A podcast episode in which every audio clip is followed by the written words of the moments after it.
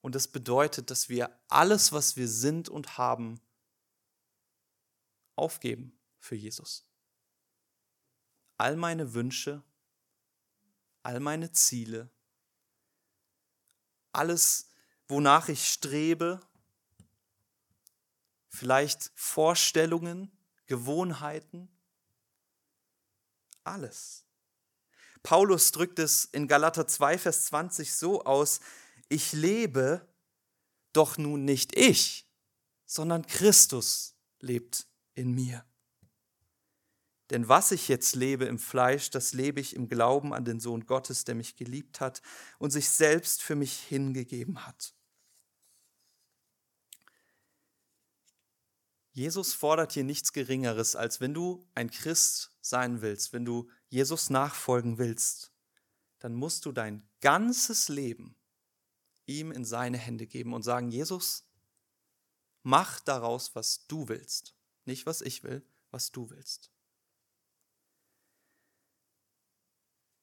Und das sind keine Worte, die wir leichtfertig sprechen sollten. Und genau darum geht es heute. Jesus will, dass wir uns Gedanken machen, sind wir wirklich bereit, diesen Preis zu zahlen für Jesus? Nämlich unser Leben aus unserer eigenen Hand zu geben und zu sagen, Jesus, mach du. Ich folge dir. Was auch immer du vorhast mit mir, was auch immer du von mir forderst, was auch immer ich aufgeben muss, ich folge dir. Gibt es eine Sache, von der du sagen würdest, das ist wirklich mein Herzenstraum? Das wünsche ich mir so sehr. Was oder wie würdest du reagieren, wenn Jesus dir das, wenn Gott dir das nicht schenkt? Kannst du, so schmerzhaft der Gedanke sein muss, sagen, Jesus, nicht mein Wille, sondern dein Wille geschehe? Oder musst du ehrlich sagen, nein, wenn Gott mir das nicht gibt, dann kann ich auch nicht an ihn glauben. Was ist, wenn Gott dir deinen Wohlstand nimmt oder deine Sicherheit, deine Anerkennung, deine Freunde, deine Freiheit? Was tust du, wenn deine Arbeit nicht mit Gottes Werten übereinstimmt? Wärst du bereit, deine Karriere zu opfern? Was tust du, wenn der Glaube an Jesus dir nicht nur vielleicht bisschen Ausgrenzung, sondern schlimmere Konsequenzen von dir fordert? Wirst du ihn trotzdem bekennen? Was tust du, wenn Gott dir deine Gesundheit wegnimmt und nicht wiedergibt? Oder deine eigenen Kinder? Was darf Gott? Jesus verlangt alles. Es darf kein Tabu geben. Sonst kannst du nicht mein Jünger sein, sagt Jesus. Und so formuliert er es in der dritten Aussage in Vers 33, so kann nun keiner von euch, der nicht allem entsagt, was er hat, mein Jünger sein. Jesus nachzufolgen bedeutet sein Leben, das eigene Leben in ihm zu verlieren. Seht ihr, das Leben in Christus ist kostenlos und doch kostet es alles. Es ist kostenlos, weil Jesus Christus uns aus, aus Gnade, aus Liebe vom Tod rettet. Weil er uns einfach so erwählt und schenkt, dass er für uns stirbt. Das ewige Leben ist kostenlos. Wir können gar nichts dafür tun. Wir könnten es überhaupt nicht bezahlen. Es geht hier Jesus also auch nicht darum zu sagen, du musst hier ein ganz radikaler Christ sein, um in den Himmel zu kommen. Darum geht es überhaupt nicht. Das Geschenk des ewigen Lebens ist kostenlos. Aber Jesus sagt, wenn du mir nachfolgst, dann musst du dein Leben hier auf Erden für mich aufgeben. Es geht darum, dass ein, ein Christ sich zu Gott wendet und sagt, Herr Jesus,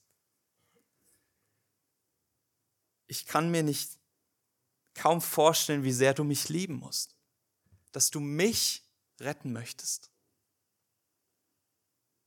Hier ist mein Leben. Ich habe nichts Gutes damit anfangen können. Ich habe es verbockt mit meinem Leben. Bitte mach du es heil so wie du willst.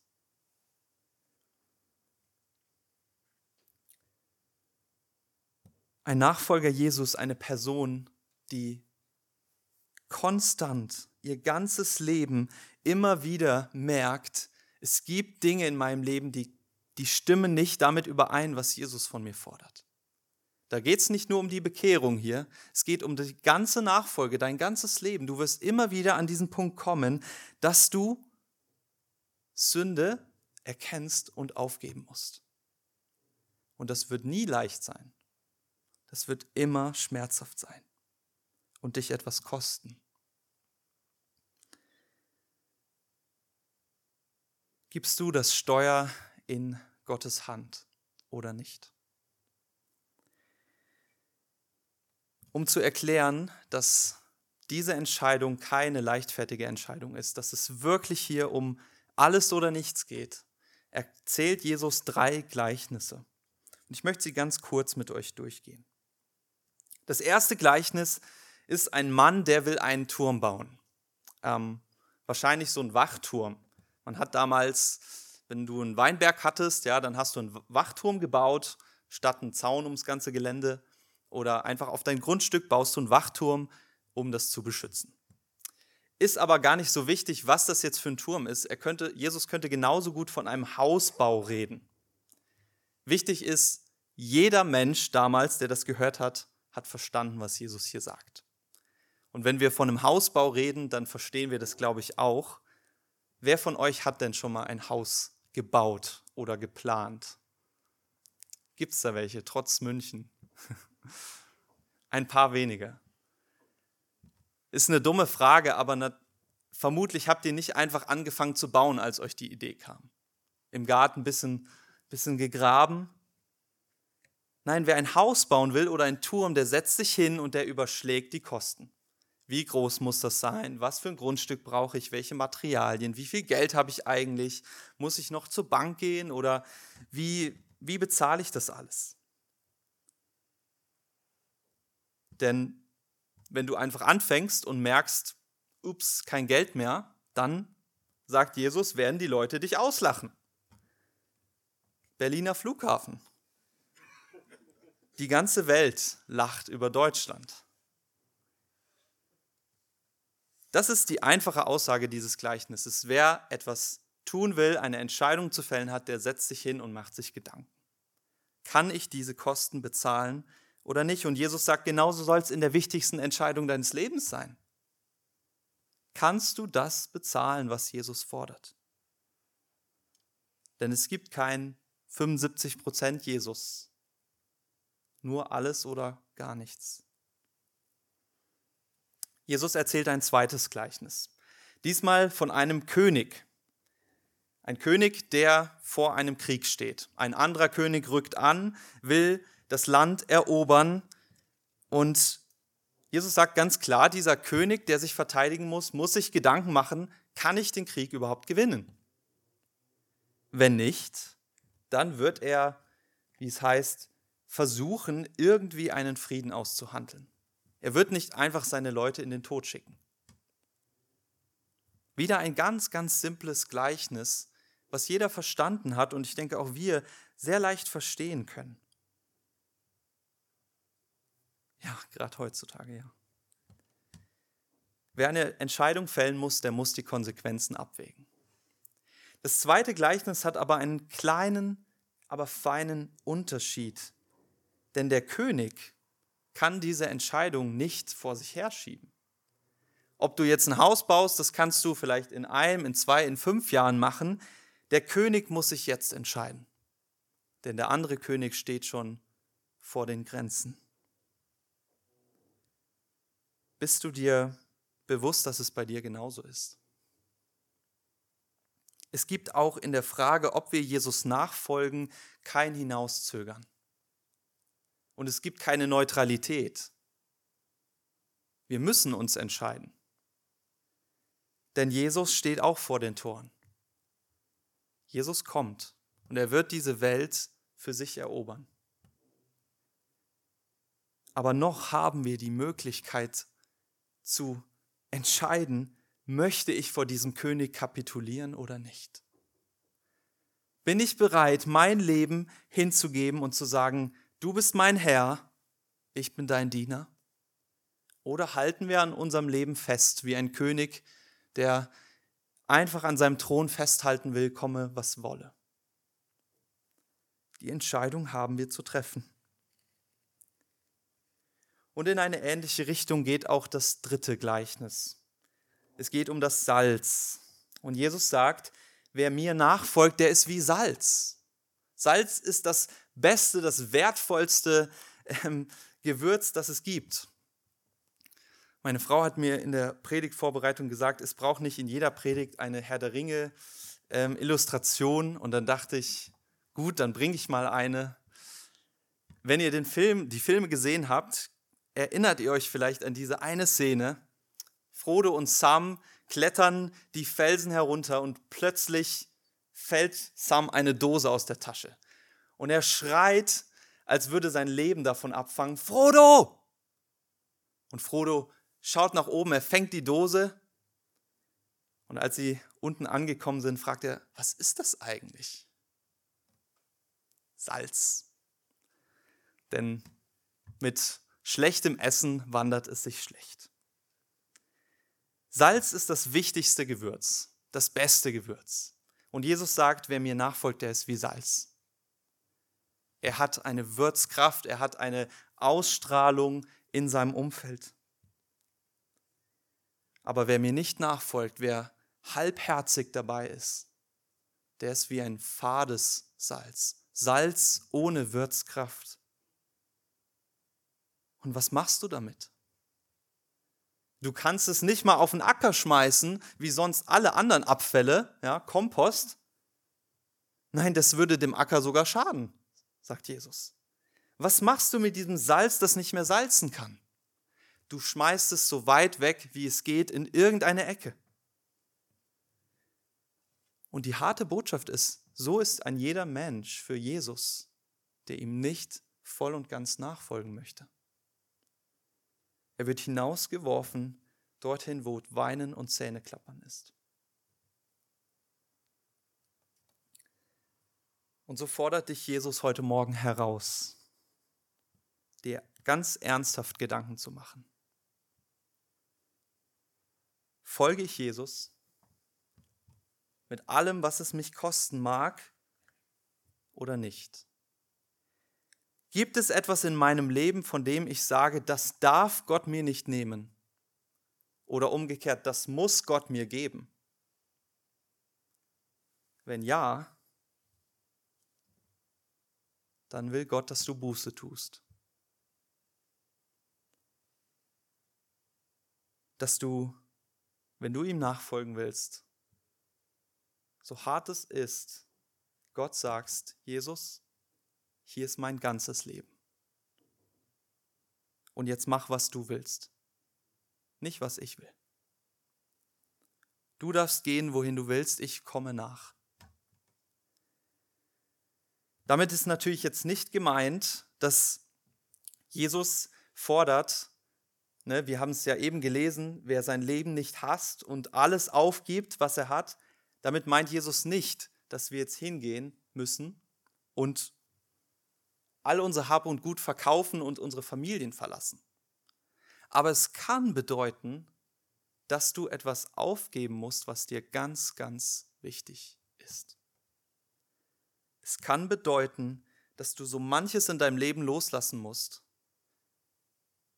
Gewohnheiten, Ziele, Träume, Menschen.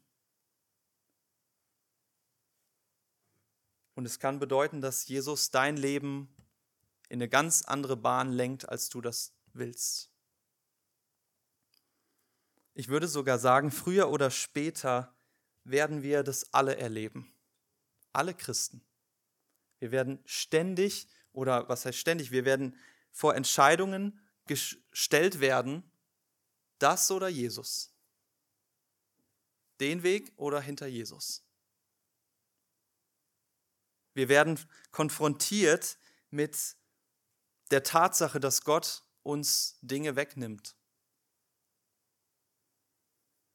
Und die Frage ist, glauben wir, das ist gut für uns oder nicht?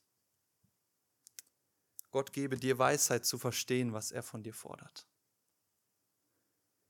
Ihr merkt, das ist keine leichtfertige Entscheidung, Jesus nachzufolgen. Ich habe das auch schon mehrfach gesagt. Das sagt der ganze Text uns ja ständig. Es geht hier um diese eine Aussage. Jesus nachfolgen kostet alles. Und diese Entscheidung kann dir keiner abnehmen. Ich kann dir das nicht abnehmen. Deine Eltern nicht. Niemand. Du musst es selbst treffen. Das Einzige, was ich dir dazu noch sagen kann in der Entscheidung, ist Jesus es für dich wert oder nicht. Ich kann dir sagen, du warst es für Jesus wert. Jesus hat sein Leben für dich aufgegeben. Und zwar alles, was er hatte. Er hat den Himmel verlassen für dich. Er ist gestorben für dich, wie ein Verbrecher. Damit du trotz deines Versagens, trotz unseres Versagens, unser Leben zu Gottes Ehre zu führen, damit wir bei ihm sein dürfen im Himmel.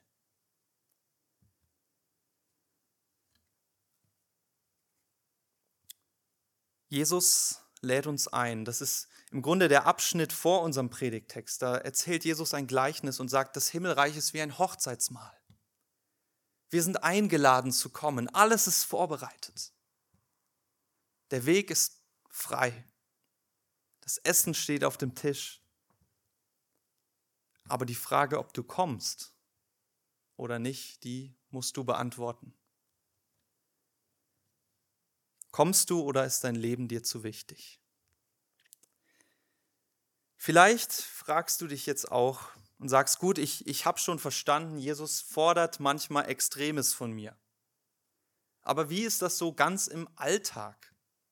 Wie kann ich ganz praktisch mein Leben so leben, dass es nicht für mich ist, sondern für Jesus? Wie kann ich täglich mein Kreuz auf sich nehmen? Gut, die etwas einfache Antwort wäre, lies die Bibel und schau, was Gott von dir fordert. Ich möchte trotzdem ein paar Dinge dazu sagen. Lebe deine Beziehungen mit dem Ziel, Menschen auf Jesus hinzuweisen. Deine Beziehungen in der Familie, zu Freunden, zu Nachbarn, zu Kollegen. Und es kann gut sein, dass der eine oder andere sich von dir lossagt und sagt, mit so jemandem will ich nichts mehr zu tun haben. Einige von euch haben das erlebt, andere werden es erleben. Im Berufsleben, überleg dir, ist das, was ich da tue, mit Gottes Werten, stimmt es überein? Wenn du Kunden betrügen musst, dann ist vielleicht ein Jobwechsel dran. Auch wenn deine Karriere dafür geopfert wird. Ja? Frage dich, wie kann ich in meinem Job Jesus widerspiegeln und ihm nachfolgen? Wenn deine Familie, wie ich es eben schon gesagt habe, Druck macht wegen deines Glaubens. Das haben auch einige von euch erlebt, erleben es immer noch, andere werden es erleben. Wenn sie Druck machen, liebe sie, aber liebe Jesus mehr. Beim Thema Partnersuche Sexualität, keine Kompromisse. Gott hat uns seine Maßstäbe gegeben und er fordert das von seinen Nachfolgern. Das sind ja oft die, die Partnerfrage, das, was uns am meisten vielleicht abverlangen kann. Keine Kompromisse. Der Umgang mit Finanzen, ja, frag dich immer wieder, warum hat Gott mir vielleicht so viel Geld gegeben? Was soll ich damit tun? Geht es da nur um mich? Oder wie nutze ich das? Wie nutze ich meine Zeit, meine Freizeit, wenn ich zu Hause bin? Ich kann euch sagen, ich bin jemand, der am liebsten immer sagt, ich brauche jetzt mal Ruhe. Ich brauche jetzt mal Ablenkung. Ich brauche jetzt mal dies und ich muss mir jetzt mal was Gutes tun. Wie können wir unsere Zeit nutzen, dass es Gott ehrt und andere erbaut? Es gibt noch viele andere Lebensbereiche. Gott gebe euch da die Weisheit. Ich möchte zum Schluss kommen und ich, vielleicht, vielleicht sitzt du auch hier und bist ziemlich bedrückt von dieser Predigt, weil du sagen musst, ganz ehrlich, ich habe in meiner Vergangenheit große Fehler begangen. Ja, ich erkenne, ich folge Jesus gar nicht so ganz nach, wie er das fordert.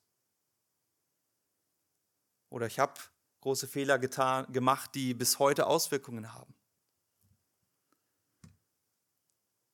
Ich kann dir eins sagen, nee, ich kann dir zwei Dinge sagen. Erstens, dann sind wir zu zweit schon mal.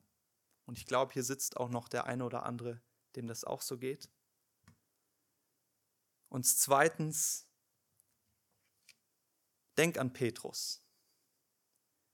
Petrus war der Jünger, der sich als den treuesten Nachfolger überhaupt gesehen hat. Er hat gesagt, Jesus, ich gehe bis in den Tod. Alle verlassen dich, ich komme mit.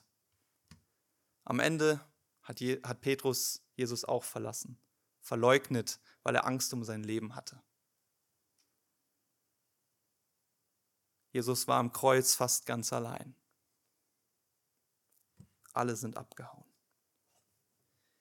Aber nach der Auferstehung begegnet Jesus seinen Jüngern, besonders Petrus. Und er vergibt ihm und sagt, Petrus, folge mir. Folge mir. Du hast Fehler begangen, jetzt folge mir weiter. Jesus ist ans Kreuz gegangen, um zu sterben und er fordert uns heraus, ihm nachzufolgen. Nachfolger folgen Jesus, wohin er geht. Er ging in den Tod, wir sollen auch in den Tod gehen, sagt Jesus. Aber Jesus ging auch noch woanders hin. Er ist nicht tot geblieben. Die Auferstehung Jesu ist nicht nur der Zeitpunkt in der Weltgeschichte, der alles verändert hat, er verändert auch dein Leben. Wenn du ein Nachfolger Jesus bist, dann darfst du wissen, Jesus ist zwar in den Tod gegangen, aber er ist noch woanders hingegangen. Er ist in den Himmel gegangen. Und er sitzt zu Rechten Gottes auf dem Thron. Er herrscht über die ganze Welt. Und Jesu Nachfolger werden ihm auch dorthin nachfolgen. Das ist der Lohn, den Gott uns geben wird für unsere Treue, für unsere Aufopferungsbereitschaft. Und ich weiß nicht, wie es dir geht, wenn, wenn ich so an den Himmel denke, an die Ewigkeit bei Gott, dann kann ich mir nicht so viel darunter vorstellen. Das ist so weit weg, so unvorstellbar, dass in ganz konkreten Situationen vielleicht unser Leben hier viel wichtiger erscheint. Weil was ist denn schon die Ewigkeit? Wir, wir können das nicht greifen.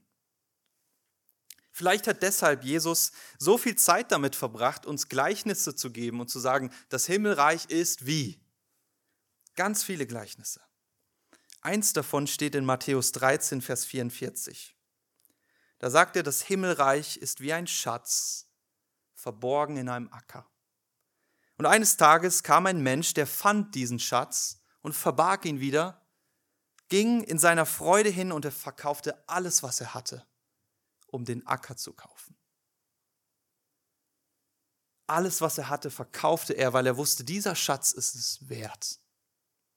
Auch wenn ich ihn jetzt noch nicht in den Händen habe. Die Ewigkeit bei Gott ist alles wert, was wir hier aufgeben müssen. An anderer Stelle in Matthäus 19 verspricht Jesus seinen Jüngern, ein jeder von euch, der Häuser oder Brüder oder Schwestern oder Vater oder Mutter oder Kinder oder sein Acker und wir könnten das fortführen, seinen Job, seine Wünsche, was auch immer, verlassen hat um meines Namens willen, der wird es hundertfach empfangen und dazu das ewige Leben. Wer sein Leben retten will, der wird es verlieren. Wer sein Leben um meines Namens willen verliert, der wird es retten. Ihr Lieben, Jesus verlangt alles, aber am Ende werden Jesu Nachfolger immer sagen können, ich habe gewonnen. Ich habe mehr als je zuvor. Jesus ist mein Gewinn. Glaubst du das?